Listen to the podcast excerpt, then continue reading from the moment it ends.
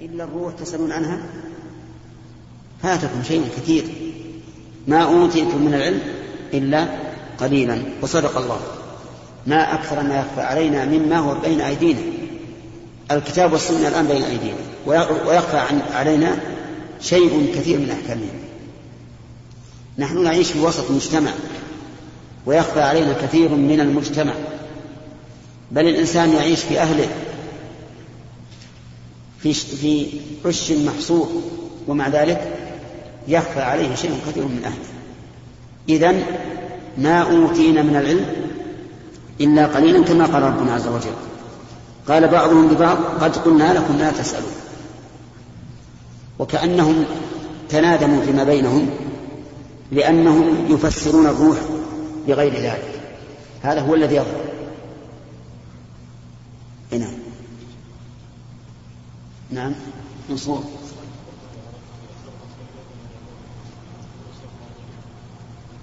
إي نعم.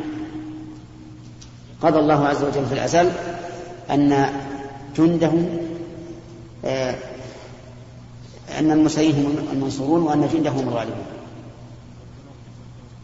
نعم. إي نعم. هو الظاهر. الظاهر إن هذا كون.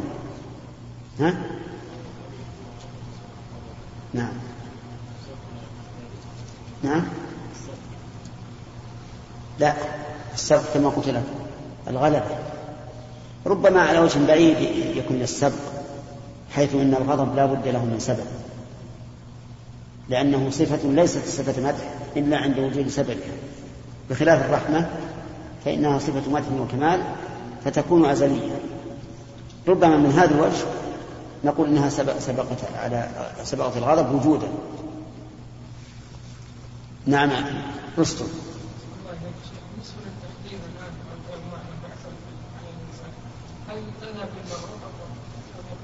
لا هذا الإحساس الظاهري فقط.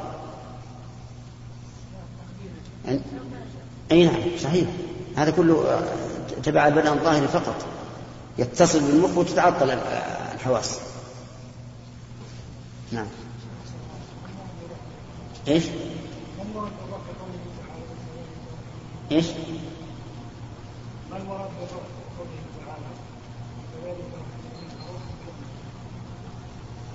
المراد بالروح في قوله تعالى وكذلك أوحينا إليك روح من أمرنا يعني القرآن ولهذا قال نهدي به من نشاء من عبادنا وسماه وسمى الله القرآن روحا لأن به الحياة حياة القلوب. نعم. انتهى ثلاثة. حدثنا إسماعيل قال حدثني مالك عن أبي الزناد عن أعرج عن أبي هريرة طيب الذي يسأل تعنتا هل تجب إجابته؟ لا. لأن الله تعالى خير النبي صلى الله عليه وسلم في ذلك فإن جاءوك فاحكم بينهم أو أعرض عنهم. فإذا علمنا أن الرجل لا يسأل إلا تعنتا يعني يريد الإشقاق على المسؤول فإنه لا يجاب فإن الإنسان بالخيار. وإلا فالأصل أن من سألك عن علم وجبت عليك إجابته لأن كتمان العلم محرم من كبائر الذنوب.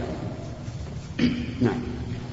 حدثنا إسماعيل قال حدثني مالك عن أبي الزناد عن الأعرج عن أبي هريرة رضي الله تعالى عنه أن رسول الله صلى الله عليه وسلم قال تكفل الله لمن جاهد في سبيله لا يخرجه إلا الجهاد في سبيله وتصديق كلماته بأن يدخله الجنة أو يرجعه إلى مسكنه إلى مسكنه الذي خرج منه مع ما نال من أجر أو غنيمة.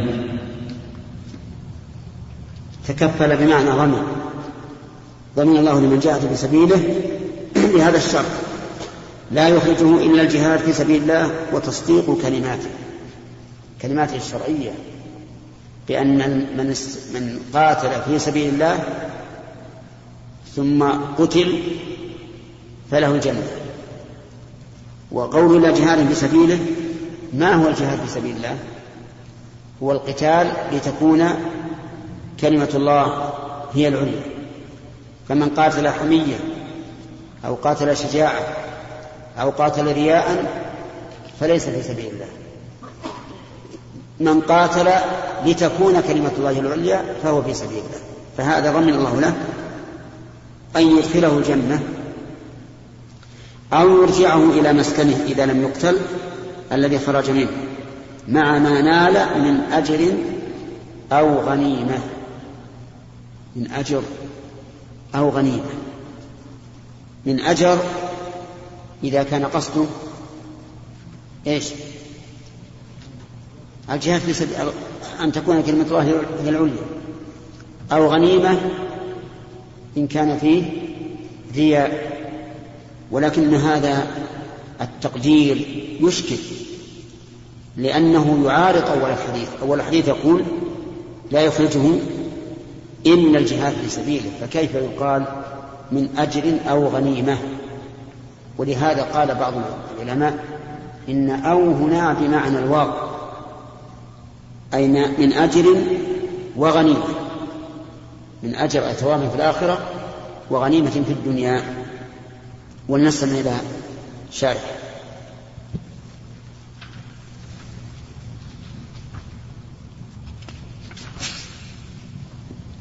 رحمك الله. تقدم شرحه. نعم. في كتاب الجهاد تقدم.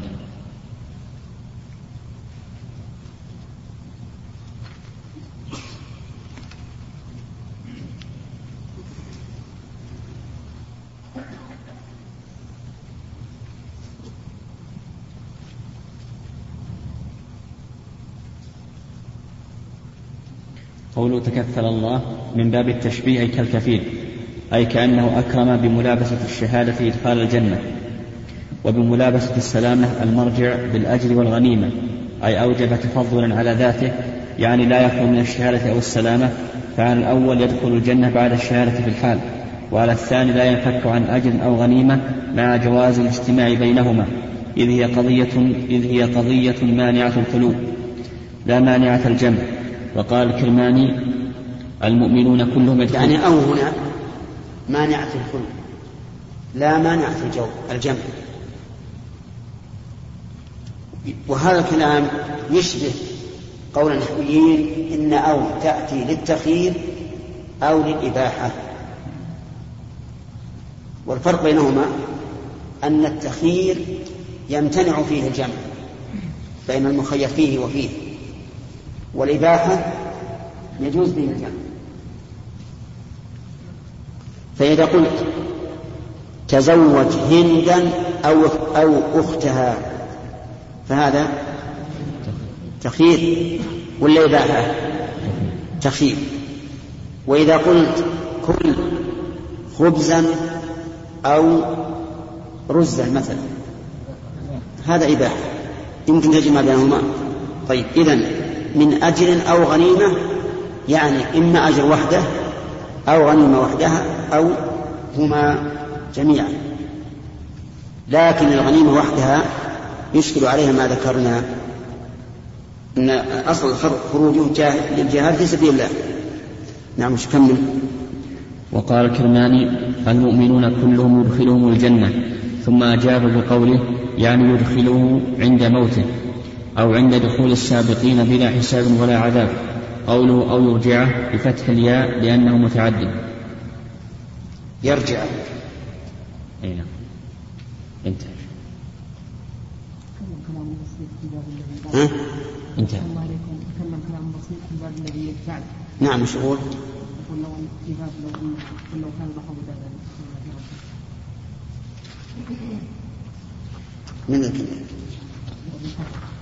نعم. في في الجهاد؟ في الجهاد؟ لا لا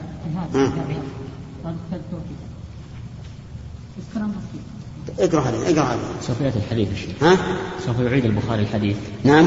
البخاري سوف يذكر حديث طيب. ندعوه في موضع بعيد؟ لا قريب. زين خلاص.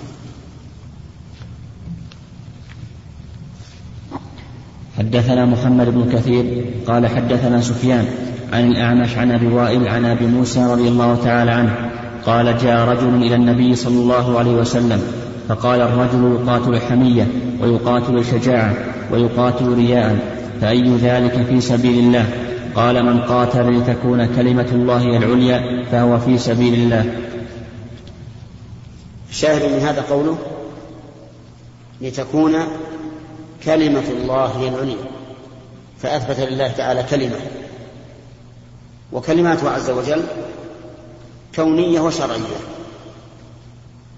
فالكونية هي المتعلقة بالخلق والتكوين والشرعية هي المتعلقة بالعباد بالتكليف أي ما جاءت به الرسل. هذه كلمات شرعية كالقرآن. وكلمات كونية ما يتعلق بالخلق والتكوين وهي مثل قوله تعالى إنما أمره إذا أراد شيئا أن يقول له كن فيكون. فقوله يا نار كوني بردا وسلاما على إبراهيم. هذه كلمات كونية كلمات كونية.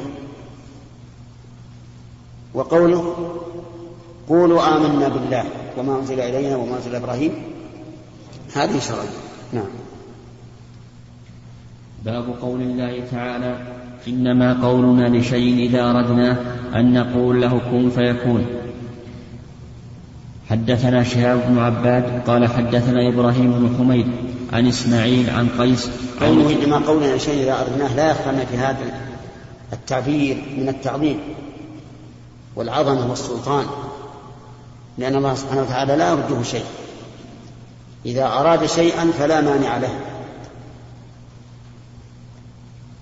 ولهذا عظم نفسه قال إنما قولنا إذا أرد لشيء إذا أردناه. أن نقول له كن فيكون. يعني كن على مرادنا فيكون على مراد الله عز وجل. هنا. والشاهد في هذا إثبات القول لله. لا إثبات القول لله عز وجل. فإثبات والله سبحانه وتعالى يقول ويتكلم كما جاء في القرآن الكريم. نعم. نعم. إيش فيها؟ اي تعال إلا إذا كان اللي حولك حولك ما يبونه. ما تبون مرة تؤذيكم؟ ها؟ نعم. طيب إذا كان تؤذي. نعم. حدثنا نعم. نعم الشيطان يجري من بني آدم مجرى الدم نعم. الشيطان الجن حين يدخل بني آدم يدخل في النفس ام في الروح؟ في النفس أو في الروح؟ في الدم. يجري من ابن آدم مجرى الدم. الجن يدخل يجري من ابن آدم مجرى الدم. الله عاد لابد ت- تسأل أمير الجن.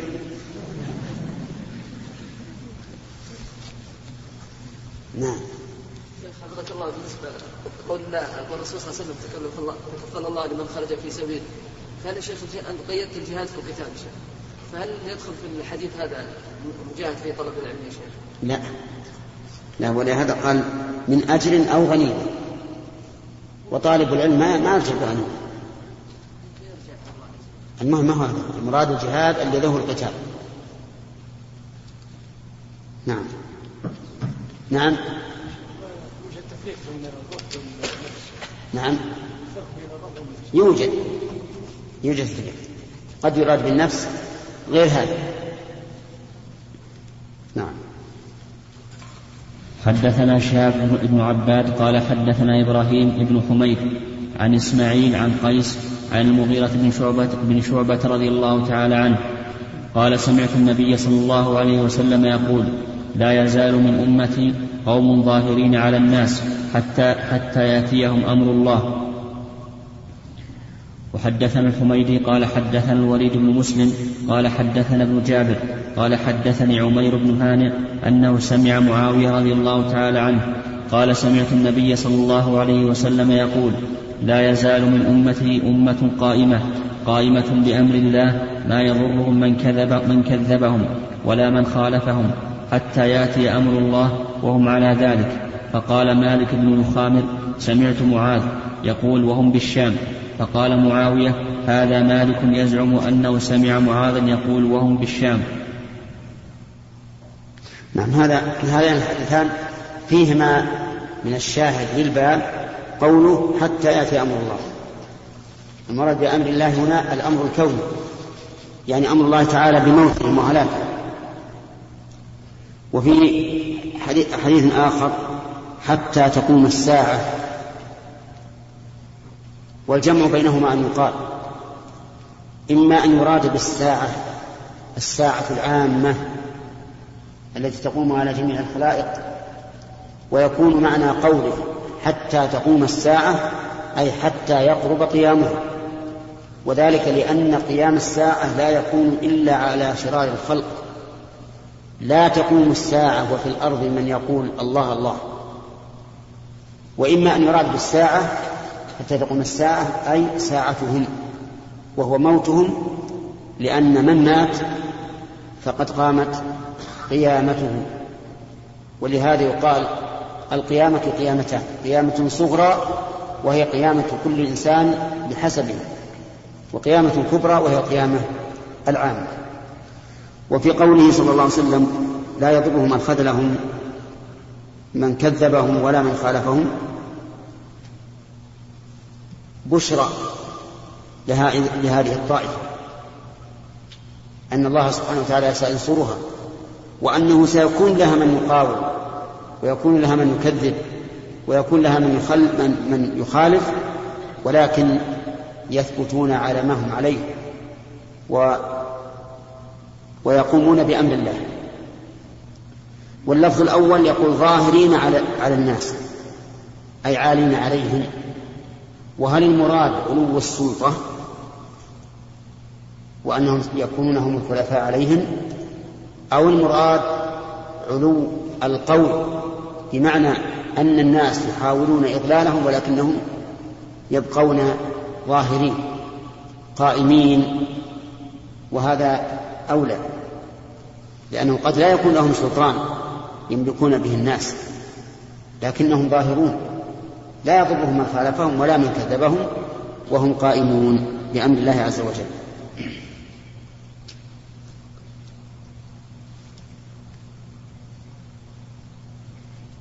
أما قوله وهم بالشام فهذا تحتاج إلى تحريف لأن رواية معاوية ليس فيها ذكر الشام ولكن مالك يقول عن معاذ رضي الله عنه سمع سمعه يقول وهو وهم بالشام.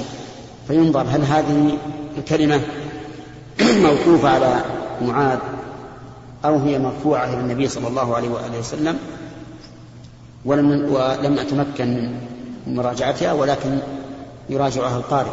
الأخ عبد الرحمن وتحقق. نعم. النساء أمر الله. أمر الله يكون بالقول. يأمر الله عز وجل يأمر أن نموت فيموت ويهلك. نعم. نعم. هذه قامة انتهى من الدنيا. الآن انتقل إلى دار الجزاء كما أن القيامة العامة التي يصعد منها الناس جميعا ينتقل الناس بها من دار العمل إلى دار إلى دار الجزاء نعم نعم. نعم. لا يضرهم الضرر وعلى ألم لا الضرر غير الأذى. هم قد يتأذون بالتكذيب والمخالفة لكن يصبرون ولا يضرون. يبقون على قيامهم في, في دين الله. والضرر أن يوجب أن توجب هذه المخالفة وهذا التكذيب انحرافهم. وضلالهم هذا ضرر. لكن يبقون قائمين على أمر الله لا يضرهم ذلك. نعم. حدثنا أبو اليمان قال أخبرنا شعيب عن عبد الله بن أبي حسين قال حدثنا نافع بن جبير عن ابن عباس رضي الله تعالى عنه قال وقف النبي صلى الله عليه وسلم على مسيلمة على مسيلمة في أصحابه فقال لو سألتني هذه القطعة ما أعطيتكها؟ ولن تعدو أمر الله فيك ولئن أدبرت ليعقرنك الله. الله. كلام قوي لأنه كلام محق أمام مبطل. مسيلمة الكذاب ويقال كذاب اليمامة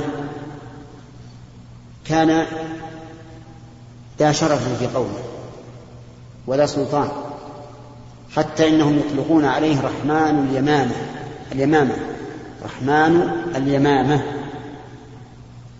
ولما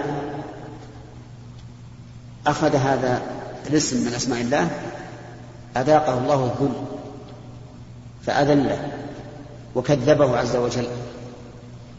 ادعى الرسالة في آخر حياة النبي صلى الله عليه وسلم. وتبعه فئام من الناس من أخوانه. ووفد إلى النبي صلى الله عليه وآله وسلم في نحو سبعين رجلا من أصحابه. وأتى إليه النبي عليه الصلاة والسلام ووقف عليه. وخاطبه مسيلمة وقال أقر لي بالرسالة وأنا لك الحجاز وما حوله ولي اليمامة وما يتبعه. وكان مع النبي صلى الله عليه وسلم كان معه قطعة من جريد. فقال لو سألتني هذه القطعة ما أعطيتكها كيف أعطيك اليمامة ولم تعد وأمر الله فيك. هذا الشعر أمر الله فيك أي أمره بهلاك وهو الأمر الكوني. ولن ولئن أدبرت لا يعقرنك الله. ولكن الرجل أدبر فعقره الله ولله الحمد. قتل في عهد أبي بكر رضي الله عنه.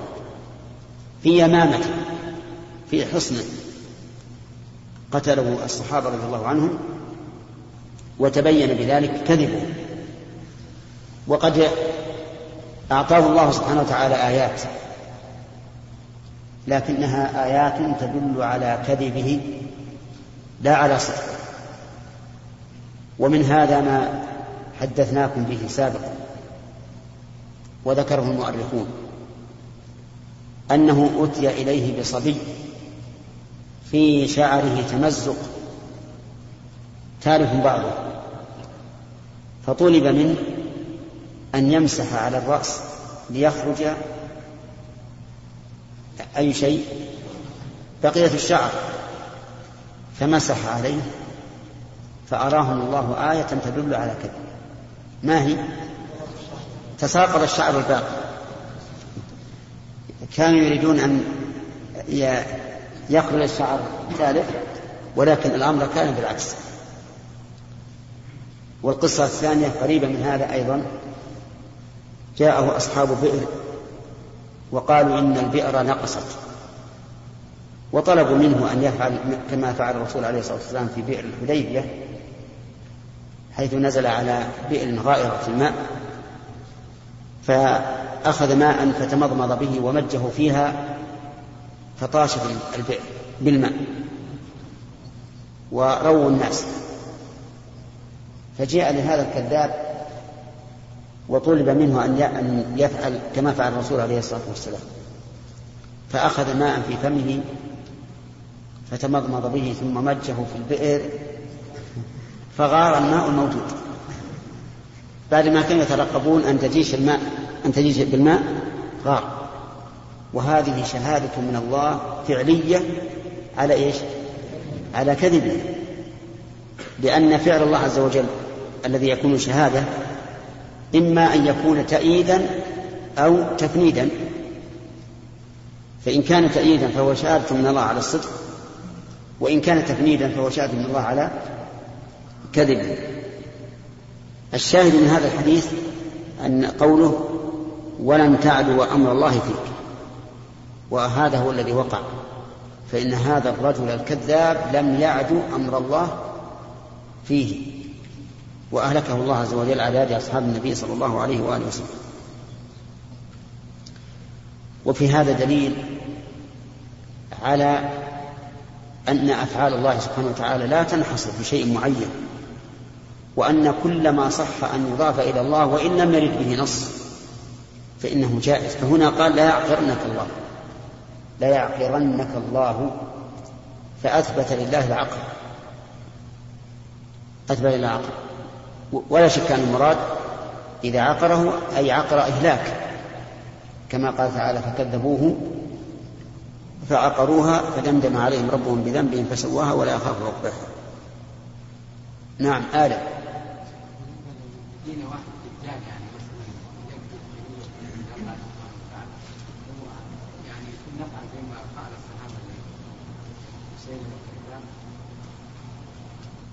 كيف يعني؟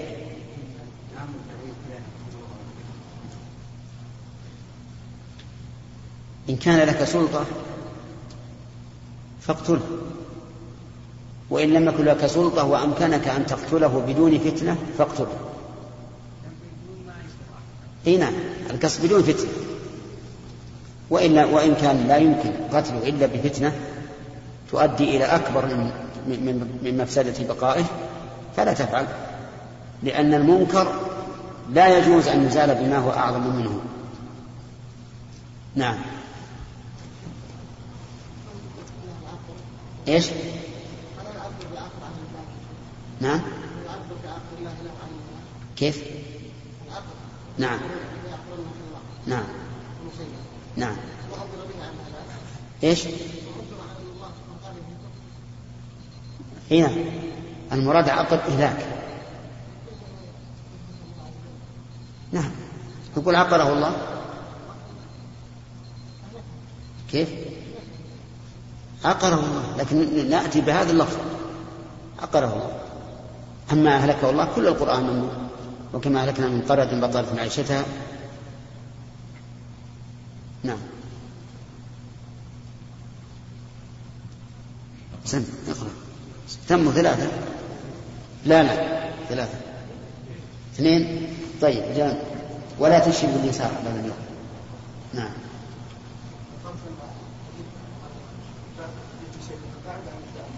نعم. لا بعد. جاء إيش؟ اي وهو يدعي وهو يدعي وهو يدعي نعم حدثنا موسى بن إسماعيل عن عبد الواحد عن أعمش عن إبراهيم عن علقمة عن ابن مسعود رضي الله تعالى عنه قال بين أنا أمشي مع النبي صلى الله عليه وسلم في بعض حرث المدينة وهو يتوكأ على أسيب معه فمررنا على نفر من اليهود فقال بعضهم لبعض سلوه عن الروح وقال بعضهم لا تسألوه أن يجيء فيه بشيء تكرهونه. فقال بعضهم لنسألنه. فقام إليه رجل منهم فقال يا أبا القاسم ما الروح فسكت عنه النبي صلى الله عليه وسلم فعلمت أنه يوحى إليه. فقال ويسألونك عن الروح قل الروح من أمر ربي وما, وما أوتوا من العلم إلا قليلا. قال الأعمش هكذا في قراءتنا. الشاهد من هذا قوله قل الروح من أمر ربه أي من أمره الكوني. فهو سبحانه وتعالى يخلق ما يشاء كما قال تعالى وربك يخلق ما يشاء. يخلق ما يشاء من أي مادة شاء وعلى أي صفة شاء لأن الأمر كله لله. قل إن الأمر كله لله فهو يخلق ما يشاء. وفي هذا دليل على أن الرسول صلى الله عليه وسلم لا يتكلم بما لا يعلم. وأن الأمور الغيبية يسكت عنها حتى ينزل عليه وحي. أما الأمور الحكمية فإنه يتكلم فيها ثم إذا لم ينزل وحي بنقضها صار بمنزلة الموحى فيكون وحي إقرار من الله عز وجل. وإن نزل ما يخصص ما قاله أو يقيده أو ما أشبه ذلك عمل به. نعم. وقول هكذا في قراءتنا لكن القراءة هذه ليست سبعية قراءة من مسعود رضي الله عنه. وبعد أن وحد عثمان رضي الله عنه المصحف صارت القراءة وما أوتيتم من العلم إلا قليلا. نعم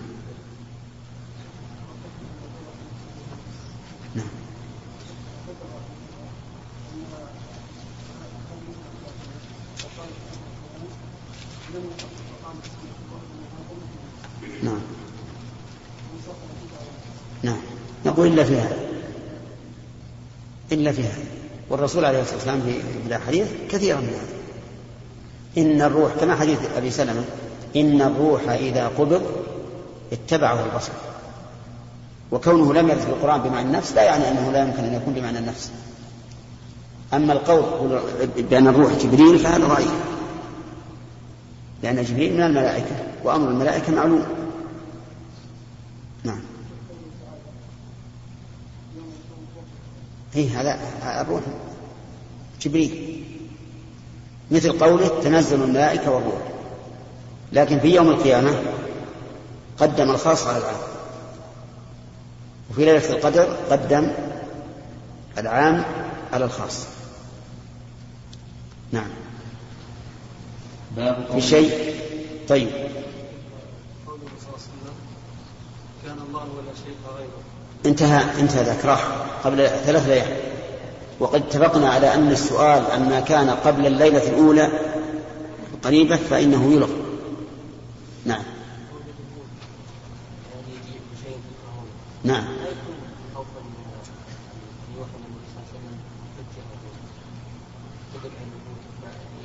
هذا ربما أن ربما أن أحبارهم أعلموهم عنها بشيء. فخافوا أن الرسول يتكلم بشيء يخالف قول أحباره نعم. باب قول الله تعالى قل لو كان البحر مدادا لكلمات ربي لنفد البحر قبل أن تنفذ كلمات ربي ولو جئنا بمثله مددا.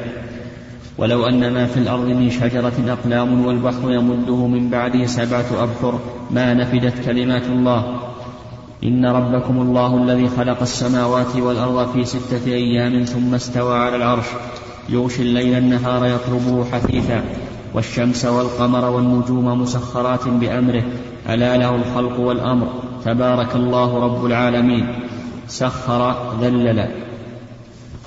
هذه الترجمة في عدة مسائل ولكنها كلها تعود إلى كلمات الله عز وجل. هل كلمات الله محصورة؟ الجواب هل أفعال الله وخلقه محصور؟ لا وهو كلما خلق شيئا قال له كن فيكون. فكل شيء مخلوق فإنه مسبوق بكلمة كن. إذن لا حصر لكلماته ولهذا قال الله تعالى مبينا ذلك قل لو كان البحر مدادا لكلمات ربي لنفد البحر قبل أن تنفذ كلمات ربي. لو كان البحر حبرا المداد الحبر الذي يكتب به لو كان مدادا لكلمات الله لنفد قبل أن تنفذ كلمات الله. لأنها لا تحصى. كما لا تحصى أفعاله لا تحصى أقواله عز وجل. ولو نعم لنفذ البحر قبل أن تنفذ كلمات ربي ولو جئنا بمثله مددا. لو جئنا بمثله مددا له لنفد قبل أن تنفذ كلمة الله ولا الثانية مثلها أو أشد ولو أن ما في الأرض من شجرة أقلام. لو أن ما في الأرض من شجرة أقلام. ما في ولو أن اسم أن. ما اسم أن في محل نصب. وأقلام خبر أن. وتقدير الآية معنى. تقديرها في المعنى. لو كان ما في الأرض من الأشجار أقلاما. يعني لو جعل كل الأشجار جعلت أقلاما. والبحر يمده من بعده سبعة أبحر تكون الجميع ثمانية. ثمانية أبحر على هذا البحر العظيم وكل ما في الأرض أقلام وكتب بها يقول عز وجل ما نفدت كلمات ربي. سبحان الله. إذا تأمل الإنسان مثل هذه الآية عرف عظمة الله عز وجل وأنه كما وصف نفسه واصف في كل صفاته وفي كل أفعاله. لا يمكن أن تحصى أبدا. يقول جل وعلا وثم ساق المؤلف آية ثالثة إن ربكم الله الذي خلق السماوات والأرض في ستة أيام ثم استوى على العرش. وسبق الكلام على هذا كله. أن الله خلقها في ستة أيام الأربعة الأولى للأرض واليومان المتممان للستة أيام للسماء. ثم استوى على العرش أي بعد أن كمل الملك استقر وعلى عز وجل على عرشه لكمال عظمته وسلطانه.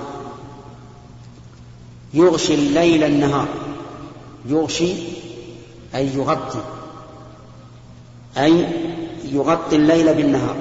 ويغطي النهار بالليل يطلبه حثيثا يعني يطلب الليل النهار حثيثا أي سريعا فلا فاصل بينهما. ولذلك نرى أن, أن الليل يبين في الأفق قبل أن تغيب الشمس. أليس كذلك؟ الليل يبين في الأفق قبل أن تغيب الشمس. تجد سواد الليل في الأفق الشرقي وأنت تشاهد الشمس لم تغرب كأنه يسابق ويلاحق لا يتأخر. وتعاقب الليل والنهار من آيات الله عز وجل التي لا يستطيع البشر أن يقوموا بها. قل أرأيتم إن جعل الله عليكم الليل سرمدا إلى يوم القيامة؟ من إله غير الله يأتيكم بضياء؟ أفلا تسمعون؟ قل أرأيتم إن جعل الله عليكم النهار سرمدا إلى يوم القيامة؟ من إله غير الله يأتيكم بليل تسكنون فيه؟ أفلا تبصرون؟ فالليل والنهار يتعاقبان يطلب كل واحد منهما الآخر حثيثا. والشمس والقمر هذه معطوفة على قوله السماوات. يعني وخلق الشمس والقمر. وذكر الشمس لأنها آية النهار. والقمر لأنه آية الليل وجعلنا الليل والنهار آيتين فمحونا آية الليل وجعلنا آية النهار مبصرة. والنجوم يعني وخلق النجوم مسخرات بأمره مسخرات حال من النجوم. أو صفة. ألا يجوز أن تكون صفة؟ ها؟ لا يجوز لا يجوز قولوها بطلاقة اللسان لماذا؟ لأن الصفة يجب أن تتبع الموصوف في التعريف والتنكير وهنا النجوم معرف ومسخرات منكر فإذا أتت النكرة بعد المعرفة منصوبة فهي حال آت محمد الوسيلة والفضيلة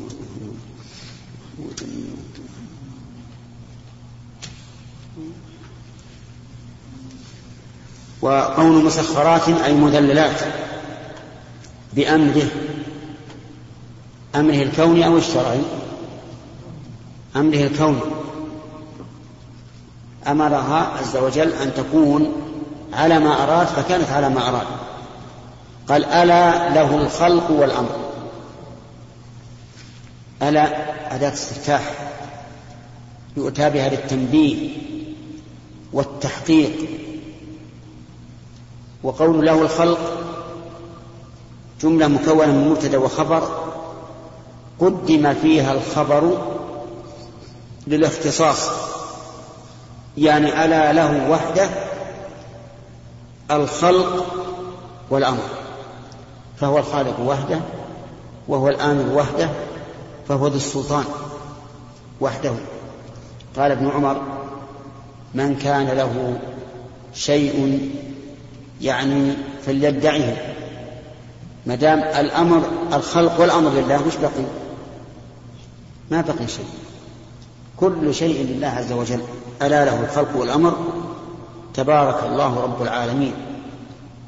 تبارك قال قال العلماء أي أن البركة تكون باسمه عز وجل وذكره. ولهذا تجدون الإنسان إذا سمى على الذبيحة حلت وإذا لم يسمي عليها لم تحل. يعني إذا ذبحت شاة فقلت بسم الله صارت حلالا وإن لم تقل صارت حراما هذه من البركة. إذا سميت الله على الطعام نزلت فيه البركة وعجز الشيطان أن يتناول منه وإذا لم تسمي نزل فيه الفشل وشاركك الشيطان فيه. إذا سميت عند إتيان الأهل نزلت البركة ولم يصب الشيطان ما يقدر بينكما بشيء بضرر. وإذا لم تفعل فإنه على خطر. فهو عز وجل تنال البركة بذكر اسمه. تبارك الله. والبركة هي الخير الثابت الواسع وأصلها من البركة. أتعرفون البركة؟ ما؟ حوض الماء الكثير الذي يسمى فيه الماء. وقوله رب العالمين العالم كل من سوى الله عز وجل. فهو عالم وجمع باعتبار الأجناس ويفرد باعتبار الجنس فيقال العالم كله ويقال العالمون والعالمين باعتبار الأجناس ومعنى كونه ربهم أنه الخالق لهم المالك لهم المدبر لأمورهم لأن هذا هو معنى الربوبية. الشاهد في هذه الآية قوله تعالى ألا له الخلق والأمر لأن الأمر لا يكون إلا بالكلمات. ومذهب أهل السنة والجماعة في كلام الله عز وجل أنه صفة من صفاته صفة ذاتية باعتبار وصفة فعلية باعتبار. أما كونها ذاتية باعتبار فهو باعتبار أنه لم يزل ولا يزال متكلما. تكون الصفة بهذا الاعتبار إيش؟ ذاتية ملازمة للذات. لم يأتي عليه وقت يكون غير متكلم بل هو متكلم دائما. دوام الفعل ودوام الخلق كما سبق في ترجمة البخاري رحمه الله. في الدرس الماضي. ويكون صفة فعل باعتبار. باعتبار إيش؟ باعتبار آحاده. التي تكون عند فعل مراده أو عند نزول شرع تكون عند فعل مراده إذا أراد أن يخلق شيئا قال كن. أو عند نزول شرعه إذا أراد عز وجل أن ينزل ما شاء من الشرع تكلم به إذا تكلم الله بالوحي ارتجفت السماء وصعقت الملائكة. هذا هو مذهب أهل السنة والجماعة وهو بحرف وبصوت. ودليل ذلك أن كل الكلمات التي يطلق الله عليها كلمات هي بالحرف. قلنا يا نار كوني بردا وسلاما على إبراهيم. يا نار كوني بردا وسلاما على إبراهيم. هذه الجمل الجمل حروف أو غير حروف؟ حروف.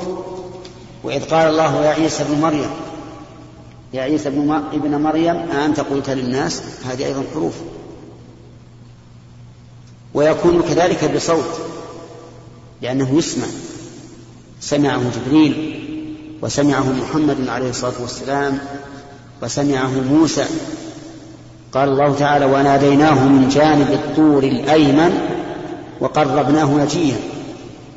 والنداء يكون بصوت عالي والمناجاة تكون بصوت أخف. وهذا أعني المنادات والمناجات وصف للصوت. وثبت في الصحيحين أن الله تعالى يقول يوم القيامة يا آدم فيقول لبيك وسعديك فينادي بصوت إن الله يأمرك أن تخرج من ذريتك باثا إلى النار. فيقول يا رب وما بات النار؟ قال من كل ألف تسعمائة وتسعة وتسعين ألف إلا واحد كلهم في النار من بني آدم. نسأل الله أن ينجينا وإياكم منهم. فهذا صريح في أنه عز وجل ينادي بصوت وهو مذهب السنة والجماعة. وقالت الأشاعرة إن كلام الله تعالى هو المعنى النفسي أي المعنى الذي في نفسه وهو غير مسموع وليس بحرف وليس بصوت ومن زعم أنه بحرف وصوت فإنه مجسم مشبه ضال.